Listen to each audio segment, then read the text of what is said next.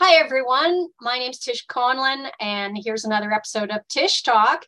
I have a guest, a local guest who's been on the show before, David Ward, with me today. He's an artist, uh, local artist, has some beautiful uh, work I've seen, as well as being a former futures floor trader. And he has a deep uh, interest in the financial sector and a very knowledgeable.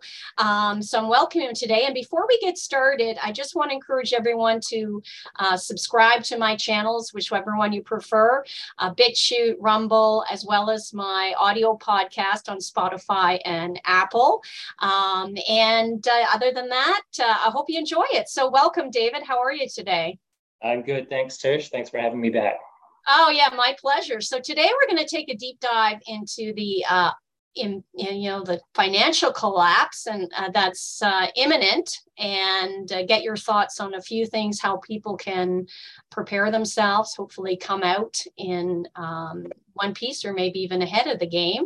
Who knows? So um, yeah. So let's just start right off with that. What's happening up there david? Well, I mean, one of the things i always like to, to, to do is sort of put people's minds at ease a little bit because things are seldom as bad as they seem to be. And um, to say the collapse is imminent uh, could be but nobody really knows for sure time has been marching on and um, there are signs since the last time we spoke. One of the big things was the um, the interest rate hikes. Yes um, that's huge because what is not generally understood is that in a 0% reserve system, you can't push interest rates over 1% without causing havoc. And yet, the Bank of Canada financial people um, are dealing with this, dealing with the problems today as though we're in the old system, but we're not. Since 1994, we entered this new 0% reserve system, something nobody talks about. Um, and we will we will feel the consequences of, of this. Can, can you just quickly explain to those who maybe didn't tune in into the last time what the zero percent um, reserve yes, system means? Just to just very quickly. No, it's fascinating, and it's it's um, uh, uh it's deep banking stuff um, that that nobody talks about. But in 2016 Jacob Rothschild came out and made an announcement on the main page of the Rothschild Bank. So, you know, you can decide whether to listen to me or not, but this is probably someone who knows a little bit about banking. Um, and he said, uh, we are sailing in uncharted. This is a monetary experiment, and we are sailing into uncharted waters. And he recommended all of his clients, they recommended all of their clients to get into gold. That was 2016. Wow. Uh, so this thing has been playing out for for a while. I just wrote a, a, an essay recently um, that will be published, and I talked about the, the, the resets that have happened to this point that got us to this point prior to the Great Reset. Mm-hmm. Um, so the first one in Canada would be in 1974, when, um, as a result of the Court Act, which was uh, it was one of those meetings with the uh, Bank for International Settlement in Switzerland, um, which brought all international banks sort of in line. Um, they made it a policy that central banks would not buy bonds from the government directly. So um, the, the end of interest-free money for countries. Um, if governments needed money at that point, they had to go into the, the financial, the international debt market and actually borrow that money. So that's where our interest charges started racking up. And you can look at many charts of Canada's debt and that's where it starts. So that went under the table. We didn't feel the effect of that until probably 15 years later. So when was that again? What was that? 1974. 74. Wow, it started back then. Okay. Uh, yeah, so it goes back then. What we're experiencing today is not something that just happened. It's been in the works. It's been playing out for a long time. Deliberately by design. I'm sorry.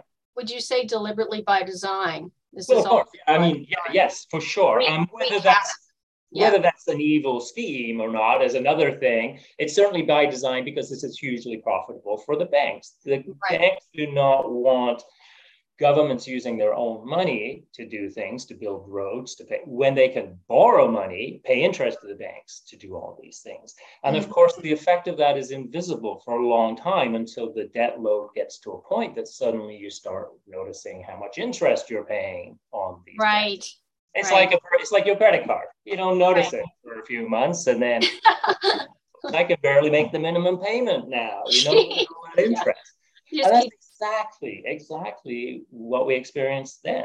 Mm-hmm. Uh, and then the next, the next big hit was in um, 2000, uh, sorry, 1991 to 1994. And that was when the Basel Accords, you've maybe heard of the Basel 1, 2, and 3. Yes, I have. Heard of it, but the details of that just kind of like who yeah. knows? seems so boring. What that uh, was about actually was capital requirements to make sure that banks could withstand various economic shocks. And since they'd accumulated so much debt, um, they were highly, highly leveraged. You know, in hmm. 2000, the 2008 financial crisis, 2007 financial crisis, banks were leveraged 88 to 1 and more. Some of them were over 100 to 1. Lehman wow. You know, how so, did they get to there? Yes. Which is crazy. And we're there now. Like, I mean, we're, they're, they're supposed, they have supposed to take, supposed to have taken steps to make things a little less um, vulnerable, but that isn't the case. We're just there. We're the banks are just as exposed now as they as they ever were. So the so let me get back to that point. Basel one uh, was introduced, phased in between uh, 19. That was 1988 that happened, but it was phased in between 91 and 94. So from 94 on, we went from what was known as a fractional reserve system to a 0% reserve system. And, oh. and, you could oh. go oh. on the Bank of Canada website and it actually says that in little footnotes in a number of places. And fractional reserve, just for those, is a, just as a quick uh, update for people who aren't uh, savvy to that. What's the difference between fractional reserve and zero reserve? So they have to have a little bit left in the bank as a fractional reserve, and they don't have to have any for zero reserve. Is exactly. That? You know, if okay. they lent out hundred dollars, they should have say ten percent of that in the okay. bank in case somebody comes in and wants their money. Uh, okay. You know, um, but capital adequacy means you don't have to keep reserves your credit is good enough. You keep enough oh. cash on hand to meet day to day requirements, but it's not a reserve system anymore. Mm. Um, in okay. 2018, the entire Swiss population went to the polls. It was called the Swiss Sovereign Money Initiative. And they had a referendum to return that country to a 100% full reserve, full reserve banking oh, system. Really? Yeah, it didn't pass. Oh. Um, but in just a few short months, the people pushing that forward uh, were able to communicate well enough to the population that 25%, one in four of the people in Switzerland said, Yeah, that's a great idea. Why are we borrowing money from the bank? Why are the banks multiplying money up and pulling interest off every time mm-hmm. they lend this money? Um, so the, it didn't pass because the bank lobby is very powerful there. We're, we're and everywhere. yes. No, you know, they got it all wrong. Um, so that didn't pass. But my point, the thing that was so encouraging about that was that very quickly this esoteric subject was communicated to the people. They understood, a lot of them, and were motivated to do something about it. Now, we probably would have had a chance to revisit this, or they would have had a chance to revisit this, but then came COVID. So everybody's been thinking about other things since. Oh, do you think it will come up again? Like, is this a solution? I know we, we were. Yes, yes. And, and that brings us right back to where we are right now, which is the end of the current system. So um, the 0% reserve system is no longer sustainable because um, it is a, a, Ponzi scheme by every definition. When yes. you put that money out into circulation, um, the only money out there in circulation is in the form of, of loans, and you're drawing interest off that all the time. So you need to keep putting more and more loans out into the system um, to pay the interest on the previous loans. And there is a point where that is no longer sustainable. Uh, um, and that's kind of that's where we are right now. We have a what they call a zombie economy to phrase zombie economy. Yes. Doubt. Um, it is only going because the central banks around the world have been allowed to create enough money to put out there to fill the gap as bank credit has disappeared with every month loan payments, mortgage payments, whatever. That money is gone. That money didn't exist to begin with because wow. the banks either multiplied it up or created it out of nothing. Ex nihilo is, is the term they use on the, the uh, Federal Reserve. Um, that money is gone. It doesn't exist. So we would be in a blood curdling depression, actually, despite all the talk about inflation. Uh, right. Uh, be experiencing completely the opposite if the central banks had not been allowed to put money into circulation. So that's kind of where we are right now. Uh, what do you see happening um, over the next, say, uh, short term, six months to one year? I mean, the average person, even now, and I don't mean average as, you know, I just say that a regular person, just even on mainstream media um, who works, can feel the impact of the gas prices, the inflation, you know, uh, mortgages are going up, payments are going up. And now we're hearing about food security uh, and food issues as well as you know the there's all sorts of rumbles about the stock market going down potentially crashing who knows? What do you mm. see the realistic outcome over the the next six to six months to one year? Or can you can you see? so the, the question is if the old monetary system has come to an end what is it going to be replaced with Mm-hmm. And the answer to that is we've been told this many times by the Bank for International Settlement and the Canadian Bankers Association and Mark Carney, and it's going to be central bank digital currency and digital ID. So this won't actually even be money. So they can take these the games that they've been playing to a whole new level. This is a, a payment system. Um, you will be essentially using credits based on your behavior. That's ultimately what it's going to, highly restrictive. That is the system they want to bring in. It's not going to be easy because people have a visceral understanding as soon as they hear about this that that's not something they want. You know, why would you want a social credit system that rewards you for doing the right thing and penalizes you for doing the wrong thing. Well, uh, and let's let's qualify right and wrong because we both know, having been involved in the freedom movement, that right is the narrative given by our government, which mm-hmm. is full of propaganda and lies. Yeah. Um, wrong is speaking out for the truth or for freedom or even um, you know for uh, against censorship so i don't think anyone in a democratic country wants that sort of chinese style communist uh, and that's exactly what it is it is exactly the same no matter what they tell you that is what it is. And thank goodness for China doing all the crazy things that they've been doing because we get to see how this will work if it's implemented. And there's, you know, we should how it won't work, how it's not working. well, how it will work for them and how it will yeah. affect Yeah. yeah. So, you know, kudos. That's great. You know, I mean, it's terrible, but thank you for the heads up. if, yeah. If yes. Will they get there? Do you think it's gonna? They're gonna be able to ram this through? Uh, there's yes. enough people so, have their heads in the sand and just don't care.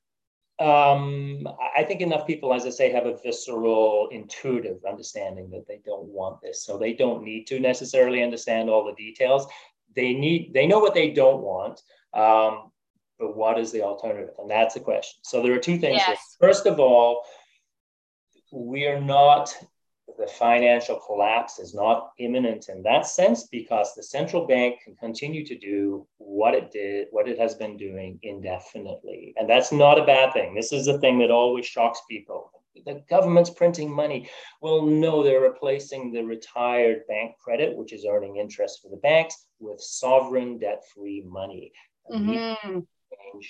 Commonwealth public equity, whatever you want to call it. This is old, old stuff. And our culture today has been um, not provided this information. So we don't understand how this stuff works. But back in the colonies in the United States, the average person understood this stuff. This is like something you need to know you know, to be able to function in an economy. And the media has removed that, the government has removed that. There is no talk about this stuff. So we literally are at a loss. We don't know what to do because we have no basics, basic knowledge of money mechanics and monetary theory. And as crazy as that sounds, the average colonist in the United States 200 years ago they talked about this stuff at town yeah, meetings. Common knowledge. we know? need town halls. We need to get together and talk about this in communities and debate and argue and discuss so that we can learn and be, be more informed. We can't rely on our mainstream media anymore. It's been dumbed down so much and so full of falsehoods that you're just it's it serves no purpose. You know, I say turn off the television. yeah. Oh, exactly. Yeah, and get informed. So let's let's just. I have a, a quick question. Say you were talking about the game of Monopoly, using that as an analogy for everyone. Mm-hmm. Um, you know, because the government is the banker, and they can print endless money. And if you know how how how can you relate to people in terms of the game of Monopoly? Um, well, that's the best analogy I've ever heard, and that was Catherine Austin Fitts. The first time I ever heard her. I'm now we're going back a lot of years now. She's great. Um, she is, yeah, she's something else. She knows her stuff. Um, yes. She used the analogy of today's economy is a game of Monopoly in which the banker is a player. And yes. First time around the board, the bank gets to buy everything, all the hotels, all the yes, and that's what's that's where we are now. But they're cleverer than that. They're not going to do that first time around the board. It's been a slow, incremental thing because everyone, mm-hmm. if everyone sees the banks buying up or the financial elite buying up everything immediately, they're going to clue in. But it's been a slow process taking place since 1974 in Canada. You know, mm-hmm. different times in different countries. I mean, mm-hmm. look at Iceland. Iceland privatized all their banking system in 2000. and 2007, the country was destroyed. It took seven years to destroy the Icelandic economy when they did, because there are 300,000 people. They don't have much of a buffer. right.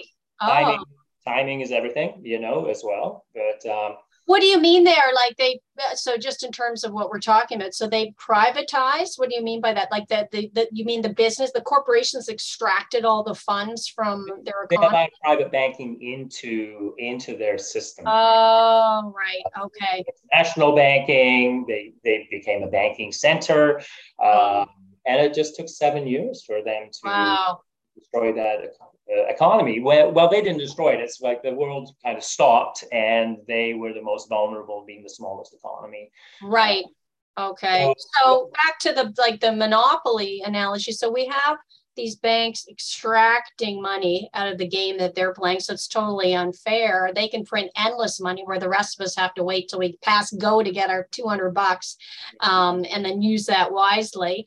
And then they're working with the big business um, and extracting money for them too. So their partnership, you know, this public partner, the three P's is, yeah. So it's like they get the big business and the big government, and the rest of us get the little scraps. I mean, how can we shift the game so that everyone can play fairly? Well, so um, so just to back up, you know, the, the crash may not be imminent. Um, there okay. are things we can do that, you know, until as long as we push back that central bank digital currency and that CBDC for as long as possible, it gives us breathing room.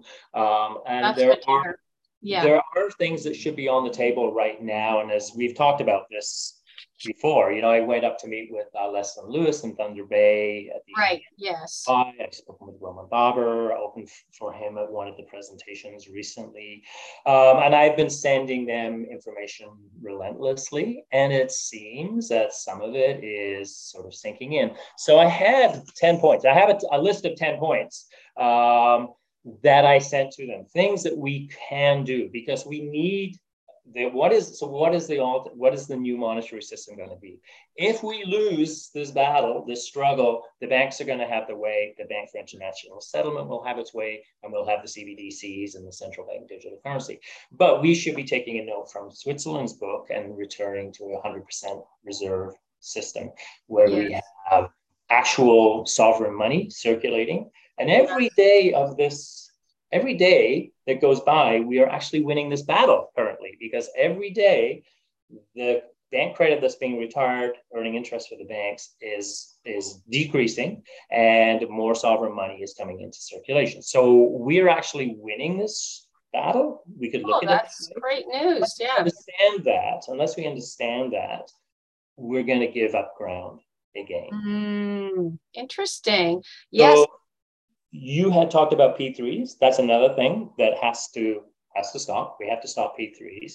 It was fascinating, um, and I mentioned this in one of the talks that I gave recently that Pierre Poilievre spoke to this um, at a meeting in Lindsay. He That's said to end the Canada Infrastructure Bank.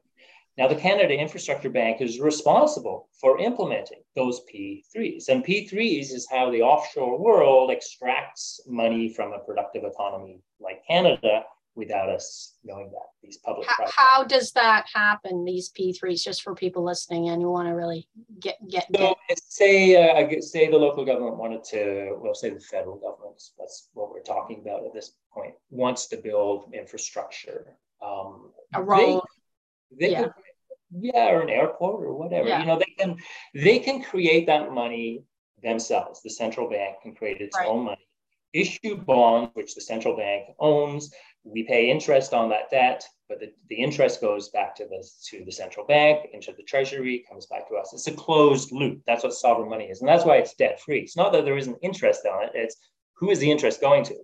Canada. With That yeah. money. And that's the system we are in. And it's a system that could work, it, mm-hmm. but it just depends who owns the debt. If the private, right. private individuals hold our bonds, we pay interest to them. If mm-hmm. our own central bank holds our bonds. We pay interest to ourselves effectively. And oh, just right. As long as we're not creating more money than we are creating economic activity, we don't get inflation. Um, and that's that's the battle we're winning, winning right now because all of that debt, it was a total of 300, uh, $434 million was created over two years. Mm-hmm but all of those bonds are sitting at the Bank of Canada, and any interest is paid on those, which is very low right now anyway, um, comes back to us. So that is debt free money. So saying, oh my God, we've acquired all this debt, and the world has acquired what is the number? $27 trillion of new debt. Mm-hmm. It actually means almost nothing because most of that debt is held by sovereign nations' central banks. And the citizens are paying taxes to pay that interest to their own government, and it comes back to them. Um, oh, and and so if I'm understanding correctly, the the three P system, mm-hmm. uh, that the broken part is when a um, private company extracts that money out of our closed loose system and so we're we're beholden to them so we're not we're losing the loop it's uh it's mm-hmm. getting out of our country or our our own uh, public pool. Exactly, exactly. So the point is, we don't need to borrow any of that money for infrastructure. Mm-hmm. We are a sovereign. We are a monetarily sovereign country, and that's the, a term that everyone should know and understand. We don't need to borrow someone else's money to do nation building. You know, we did that until 1974 okay. in Canada. Trend, you know, highways from coast to coast, railway from coast to coast, the St. Lawrence right the Welland Canal, the third largest maritime fleet in the world, universal health care, um, university right. was paid for. All of that with a $70 billion rotating line of credit, essentially what it was, $70 billion right. debt. Until 1974, when we entered essentially a P3 on money creation, and we had to borrow money from the banks. Oh, and that's where the debt started. And that's that's what P3s are now. Um, so ending P3s. Poilievre said we're going to end that. What does what does Bernier say? Do you talk to Maxime Bernier because he's very knowledgeable on the economic to, side? Yeah, I and I sit down and chat with him because you I, really should because he's very knowledgeable. He pushes back against all, all of this as well.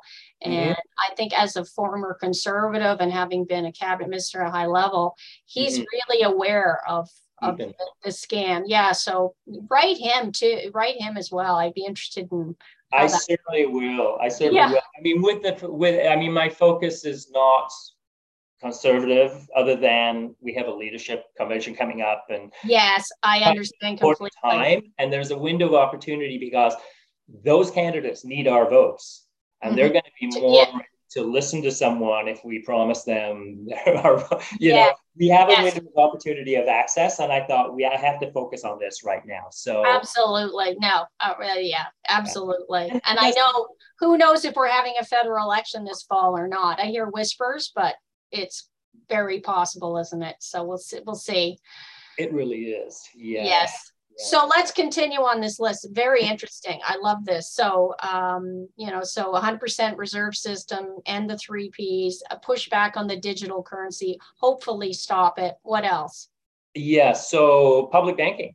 I mean, we we ha- and we have a model here in Canada already. The Alberta Treasury branch. I've been talking to people there.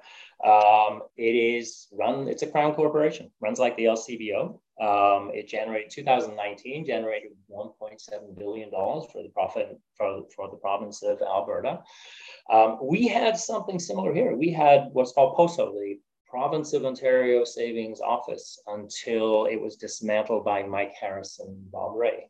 So it's like but my my concern with the anything now with public is you see the level of corruption and incompetence. Um, you know, I had a short stint in the public sector mm-hmm. after university, and every stereotype, every like every you know everything you heard was was true. Now I have friends who work in the public sector who do a great job, so I'm not to, to diss them, but we already have such a bloated public sector. And that's sort of that classic communist model as well, get everyone working for the public sector. So, I mean, I find that a little confusing. Um, with with this particular point can you explain that a little bit more because how can you have an efficient and ethical public banking system i mean this world is so corrupt on so many levels everywhere you look right now and, and yes um, you know the commercial banks, the international banks are not pure as the, the driven snow, and we can't see what they're doing. You know, yes, I, would, uh, I would be, I would, yeah, that's always a problem. But yes. with an institution that we own, like the LCBO, for instance, I mean, mm-hmm. can you name any scandals at the LCBO? You know, that that Crown Corporation generates a couple of billion dollars a, a, a year for for Ontario. Um, they run a tight ship because I know people there, and um, you know they love them or hate them. You know the provincial government is happy to have them pulling in that money, and we should be happy to have them pulling in that money. Mm-hmm. Um, it's going to take us paying attention. Again, we need to yeah. be citizens, and we wouldn't have corruption in public institutions if we showed up to the meetings and they knew we were watching them. It, mm-hmm. it falls on our plate again. Yes, we've let this happen collect like collectively. Every person, you know, I have con- over the years, you've probably heard it too. Conversations with people like, ah, either I'm not interested in politics, they're all corrupt, or they're all, you know, they're all liars and she. So they just disengaged instead of saying, you know what, either I'm going to step up and run. Um, because I've got integrity, or I'm going to show up and question and push back. And neither one of those is happening. You know? Yes, we all just, just when we all disengage and say, oh, you know, it's such a mess. I, I'm just going to get on. I'm going to go play golf. You know, then then it just goes crazy. You know. Yeah. We, we, we just can't yeah anyway we just have to watch what's going on you know what it's it's so true if you don't clean up your mess it just mm-hmm. grows bigger and bigger and you know yeah. a crown corporation that is run like a business right know, okay okay you know Got it, is accountable it has to be audited every year it has to be you know so that's the difference it's not like a yeah, yeah. It's not the government directly. Okay. So what's next then? What's our number? Uh, so next on the list was uh, a greater use of monetary financing, uh, which is sort of what we were talking about before. You know, mm-hmm. With respect to the P3s. You know, right. governments don't need to borrow money for infrastructure, and that's what monetary right. financing is. That's what the creation of money to pay for CERB was.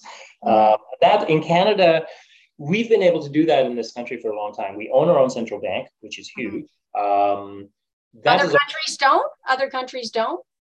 Um, just uh, they can now. They had to. In fact, it was illegal for the Federal Reserve to buy bonds directly from the US government. They had to change the law when COVID happened in order for them to do that, or the nation would have collapsed.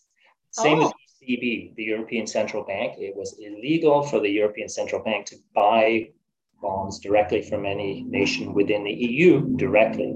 Uh, only the primary dealers, they call them, and they use that term here too, uh, for the banks, had the ability to go into the market and buy those. When there was a bond auction, the primary dealers were the ones that had first dibs on them. Is that positive? I mean, is that a positive switch? I mean, um, owning your own, like moving towards everyone owning their own central bank, or I mean, absolutely, absolutely. Yeah. So I have to tell you a, a, fascinating little anecdote. My frustration, I've been talking, I've been a monetary reformer for years and years and years, yes. talking about this stuff. Oh my gosh, it is it is frustrating. It is tough to communicate these ideas. And I don't know why. They're actually very simple, but I do think we're all conditioned to just mm-hmm. like it turns a switch. I mentioned certain keywords, a switch is flicked and the lights go out. And yes, I've noticed that with many things. Oh my God. Yes. Unbelievable. Yeah. Yeah. yeah. That's so, why I'm trying um, to get it. I'm working really hard to get all these things. I remember when you came over to my house once, I had that big event. Mm-hmm. And what I really gained from your talk, because a lot of it was going right over everyone's head, including mine, was keep cash. I got that. and I got cash. And when we had that big storm, I know you're in Uxbridge, it was like, hey, I got lots of cash. Who needs a yeah, pizza? Everything. I was delivering pizzas like a pizza delivery girl. there you go. It works. Uh, yeah. So I have to, you know, we're doing our own little discussion here, but I have to just for for further listening. Um, yes. People, uh, one person I hugely respect, Ed, Edward Dowd, who was a yes Yes. You know of him, a BlackRock um, portfolio management, stepped away mm-hmm. from that though, but has a deep, deep, deep understanding. And uh, just uh, if you if you only want to listen to one thing from him, he did a conversation with Greg Hunter. It was uh, USA oh. Watchdog, I think. Um, fascinating. And watch it once, twice, three times. It'll sink really? in and just oh, okay. so concise and How do you spell his last name for those who are like maybe writing this down and want to listen to that? O W D. Okay, Edward Edward Dowd, and it's Red Hunter. You can just Google um, put that in your Greg, search. Greg Hunter. G R E G. Greg. Okay, sorry, that was the uh, okay. Excellent. So let's continue then. So you know, so we're already moving in, in your opinion in the right direction. Uh, you know, that was after COVID. Canada was already there, um, owning their own central bank. So what else is on your list? What's next? So to, to return to my little anecdote about privately owned banks versus yes, yes, yes. owned central banks, um, a little bit of U.S. history. I mean, the Fed is the fourth private central bank in the U.S. Really? So wow. prior to that, going right back to the um, the American Revolution and the the Declaration of Independence, they realized they needed a, a central bank. And uh, so they've had three the first bank of the United States, second bank of the United States. I think the one, first one was called the Bank of America. Um, they had 20 year bank charters. Um, so, they, the, so these were private banks, private European bankers that came in and said, We can handle this for you. Um, the American people didn't trust that they would do a great job. So they had a charter. We'll give it 20 years and see where we are. And at the end of each of those 20 year periods, the country was in a mess. And because the people understood, ah, those European bankers, you know, those private bankers have done it again. Yeah. They revoked their charter and went back to a public system. Oh, could could I ask you? I mean, uh, I, it's fascinating. Why did they allow the Federal Reserve to continue so long as a private uh, because the private bankers learned that if they, come, if they have 20 years and they're going to be up for review in 20 years, they get kicked out. So when the Federal Reserve finally came in, there was no there was no term to their charter. Oh, that was a mistake. So Great. Very clever. They, yeah, three times burned, they learned their lesson. There's no oh, so they can burn us. Yeah. Wow. Yeah. Yeah. So to, to, return to Ed Dowd, he also uh, spoke with Steve Bannon, who's a controversial yes. figure these days, an interesting guy. And I'm not passing any comments on him personally, but this was an amazing awakening. Ed Dowd did a, a conversation with Steve Bannon, and it was called Four Converging Forces that will destroy. Oh, I want to listen to something that. like that mm-hmm. to that effect. Um, and Ed Dowd said, what we need in the marketplace right now is more liquidity, which is what I was talking about. But where's the mm-hmm. liquidity coming from? Is it borrowed money, or is it, or, or is it um, our own monetary financing? Um, at this, Steve Dowd said, "Whoa, whoa, whoa, that's weak, Dowd." Um, how did he put it? He said, um, so you're telling me the junkie's starting to sweat, you're going to give him more heroin? I, I, he's such a colorful person. yes, know? yes, yeah. The fact was, I thought, wow, you're insulting your guest. You're telling him his week. Like you're two, five minutes into your hour long conversation and you're insulting your guest. Wow. Dowd knows his stuff. He's unflappable. And he spent the rest of that time explaining to Steve Bannon exactly what we're talking about, but in a, in a different way. And you, you have to hear people learn, and understand things differently. You have to hear over and over again in different yeah. ways.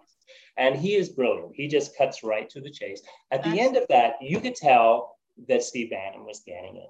Then a couple of months later, maybe three months later, um, he was the keynote speaker speaker for CPAC, the Conservative yes. Action Committee. Yes, party. Yes. He got up there and he basically gave everyone a history lesson of banking, talking about the evils of private banks versus yes. public banks. He said, and the Fed. He said, first of all, I wanted to have the Fed audited. Now I think we just need to get rid of it. Yes, I agree with that. Yes. Uh, yeah, exactly. I mean, the evils of private banking, uh, it goes back hundreds of years. They started the fra- thousands, yeah, the whole fractional reserve system. I mean, even, you know, right back biblically to Jesus's time, you know, that he yeah. always had an issue with that, uh, with the lenders. I don't know where I heard this, but someone said the only time Jesus got pissed off was when he went into the temple and had a fit and had a tantrum. You know, it's yeah, kicked over the tables. Yeah. the root of all evil. Yeah, I know. Exactly. Uh, I thought I thought that was kind of I thought that was kind of brilliant. But this has been going. So, th- talking about resets and what the new system and what's coming. Um, this has happened over and over and over again. And you hear this term debt jubilee you probably mm-hmm. I don't know. Anyway, you hear this term debt jubilee because that's what happens. All privately run monetary systems are Ponzi schemes, essentially. Yes. Some can be maintained a long time, some a shorter time. A fractional reserve system could be maintained a long time because you can adjust the reserves and you can play it out. And I think that's why Jacob Rothschild got so upset and went public and said, we're in uncharted yes. waters, buy gold. Why would a banker be saying that? And my th- this is just my theory. Um, I think they figured they've spent hundreds of years in the international banking business and made gazillions oh. of dollars. Oh yeah. Had a perfect model. Then the yeah. upstart, young, smart aleck, you know, Bank for International Settlement people came along and said, um, what about a 0% reserve system? If we can make this much with fractional reserve, yes. 10%, what if we had no reserves? How much more money would... Yes. Thing. Yeah. This is my theory. Jacob Rothschild said, you're killing the goose that laid the gold. Yeah, exactly. That, I agree. Yeah, he knew it. That would that would be the that much greed would be their demise. Thank in a way, thank goodness, because we're going to be much better off out of that system. So getting that little extra bit more greedy has uh, basically spelled their doom. Luckily for us. Abruptly, yeah, yeah. Um, I mean, it's going to be pain a little bit painful. The transition, obviously, how long will that last? But ultimately, better. it, it will only to the extent that the powers that be want to make it painful. We could transition through this without the average person even noticing that thing. Wow. more of us need to understand these options that I was ex- uh, that I was explaining. Okay. And, yes. Interesting. This, this is fascinating. Are you ready to move on to the next the next of the 10 because everyone's yeah, I kind of, ready.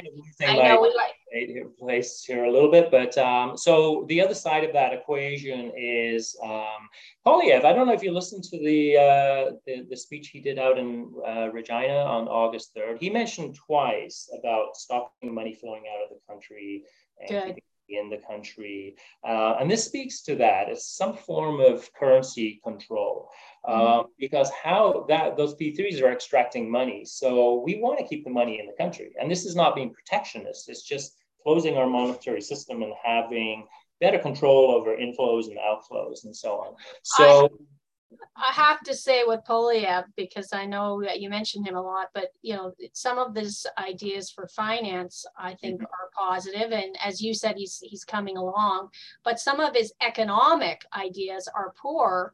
Um, you know, uh, he his solution to our uh, healthcare crisis is to um, get people from foreign countries to come and, and replace the jobs of the, the people who've been fired uh, for not taking the experimental shot. So, I mean, he could simply, he, he just even won't go there to say end the mandates, hire people back, um, stop the discrimination. He, he can't even say that. So that's going to, that's going to create more suffering economically as people who are uh, uh, healthy and trained can't even get a job in their field. So, I mean, I like some of his finance ideas, but I just wanted to say because I am uh, obviously supportive of, of some of the other parties that stood against factors that really impact our money and people's personal finance Absolutely. that I don't agree with a lot of the things that he says and I prefer some of the uh, uh, obviously PPC took a stand that I think is uh, the right one and would help economically as well. So, mm-hmm. mm-hmm. Um, so don't, don't construe my talking off. I speak of him a lot because he is likely the one who's going to be the leader, and you know, and as I say, the the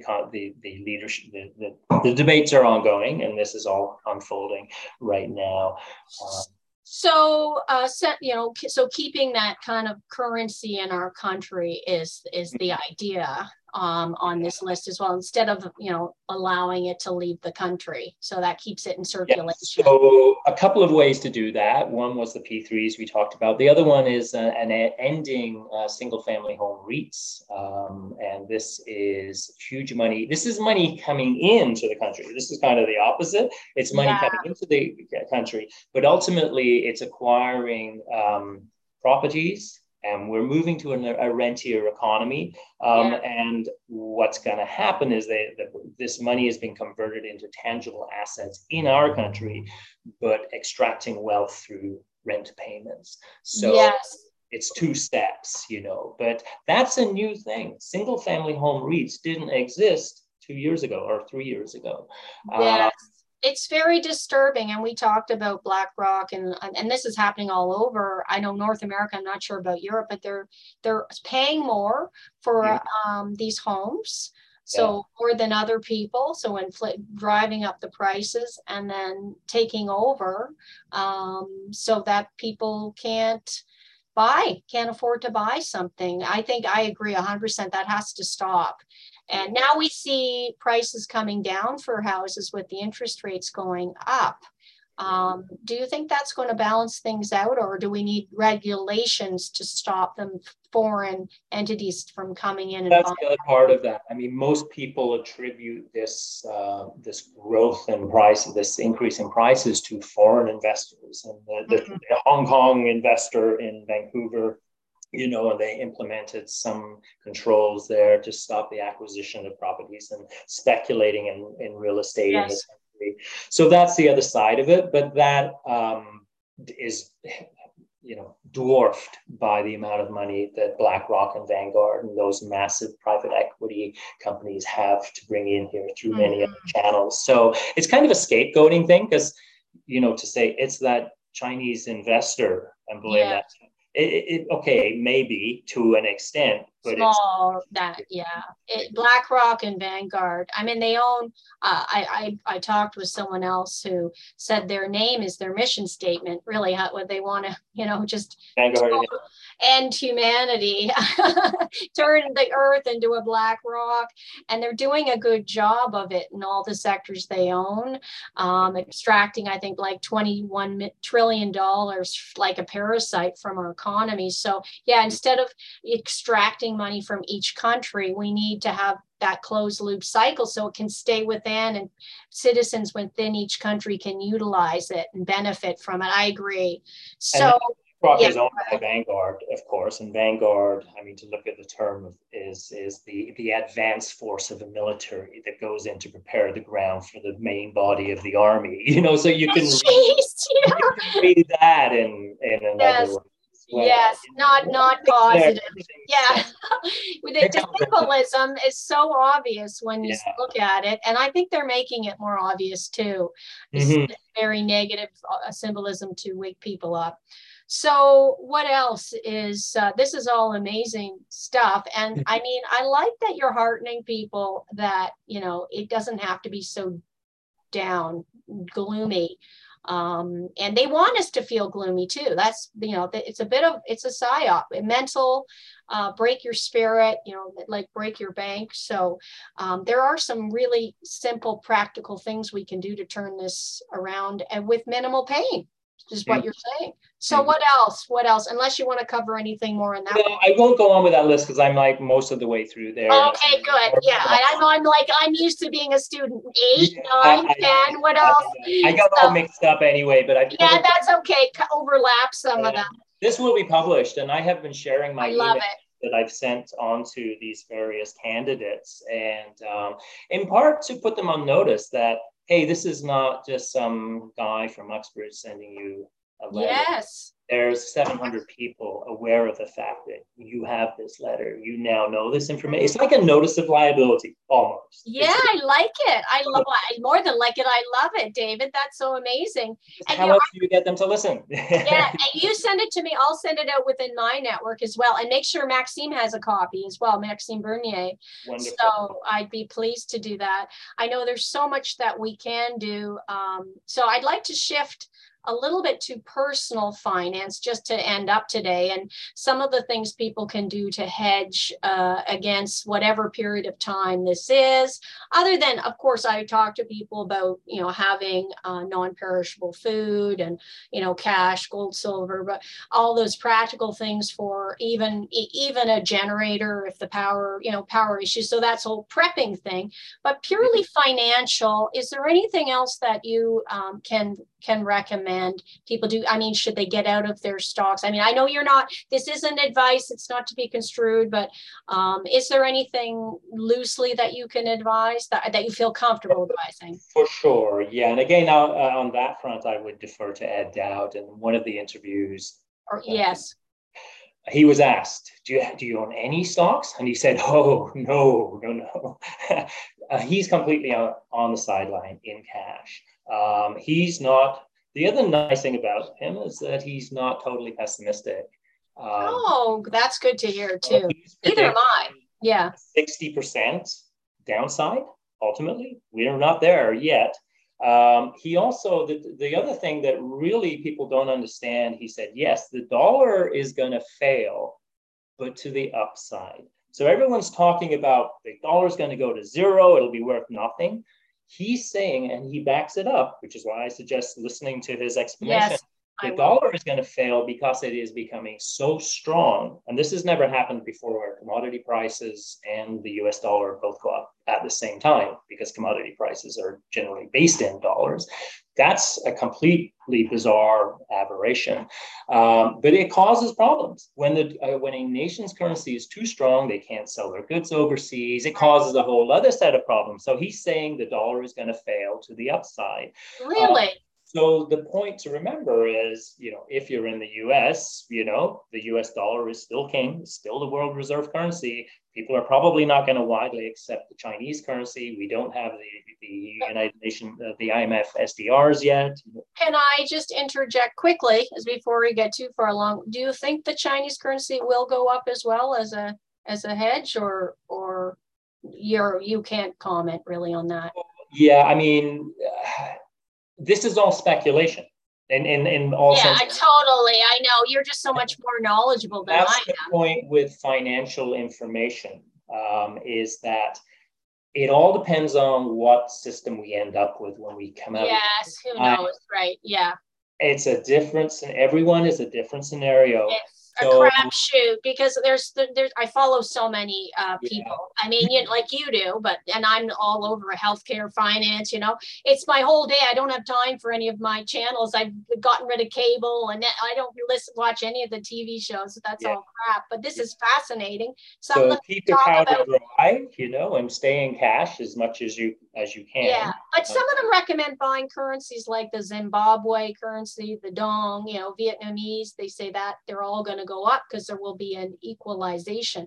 That it may be false, maybe uh, one of those like no, that is most risky, you know. Yeah, I've, I've, I have not. I've, I've like buy low and sell high. Well, a stock could also be delisted, and it's the same if Zimbabwe, like Zimbabwe, my God, you know, it's like they don't exactly have a, a great record. Well, I wanted to get your feedback. I listened to everything, and then I let I Oh, kind of absolutely. make Yeah. my own. I didn't do it, but I. Uh, Mhm. uh, I do have a little Chinese currency uh, tucked away, the yuan.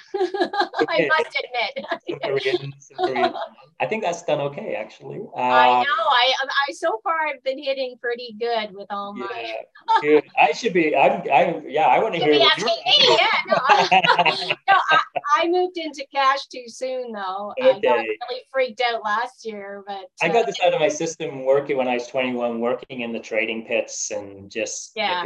No, it's sort of I'm done with all that, you know. so so what so we're getting um uh you know anything so basically keep cash stay optimistic don't overspend pay off your debts is you know that type of advice for people. Listen to edward dowd. I am going to listen to him. He um i think both of those uh, videos sound excellent. So greg hunter and steve bannon with edward dowd. Anything else or any other uh, places you could recommend people go? I know um, uh, what what's the lady's name again? I'm just having a, a forgetful moment here.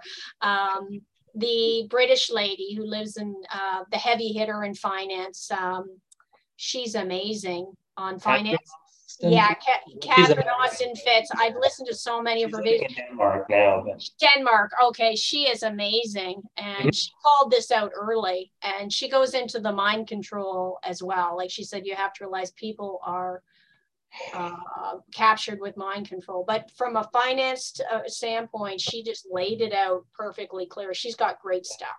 Anyone, anything else you can recommend? um, yeah, keeping it keeping it simple as possible. If you have real estate already, you're probably in a good position. You know, um, I, I won't recommend more actual investments because I, that's not No, my no, that's not no. my field. If you got some gold already and some silver, great. Don't go crazy. but don't stress, basically. Stress. Don't stress because what we're talking about is a transition. And it's Mhm. not that, oh my God, I have to convert everything into something that's going to be tangible. And you Yeah, the bank's gonna fail. My money's all gonna go away. It's not you don't have to sit on a mountain of gold, you know. or This cash. you have to have enough on hand to get through a period of time. And the power elite does not want the system, they does not want blood in the streets. If that happens, they have failed too, because in that scenario, things are very unpredictable and they are just as likely, more likely, because they've proven themselves completely incompetent at that point. Okay, It yeah, will build from the ground up. They don't want that. They want, like happened in 74, like happened in 94, Mhm. smooth transitions that the public is completely unaware of. Or they'll sell you, just get your new app on your phone. It'll be convenient, yes, that's what we don't want. friendly, you know. That's a prison. That is a financial prison system where they can dock you if they want for Yeah. bad behavior or say you can't buy steak. Sorry, your your your card doesn't work. You can't buy that food item because you were bad. I didn't like what you posted on Facebook. So Yeah. really what I'm taking away from this amazing chat, I mean, if people can just resist at all cost the move into a digital centralized digital currency uh, Mhm. under the guise of convenience as the solution for the financial collapse and you know for some of these other solutions that are going to benefit everybody and you know move us off this whole fractional reserve system the private banking fractional reserve system that's been around yeah for thousands of years possibly more than that because we only really have history recorded to some degree whether it's accurate or not for that. Um, so um, this is fascinating. Well, is there anything else you wanted to say before we end up today, David? But you know, this has been amazing. I've I've learned a lot today.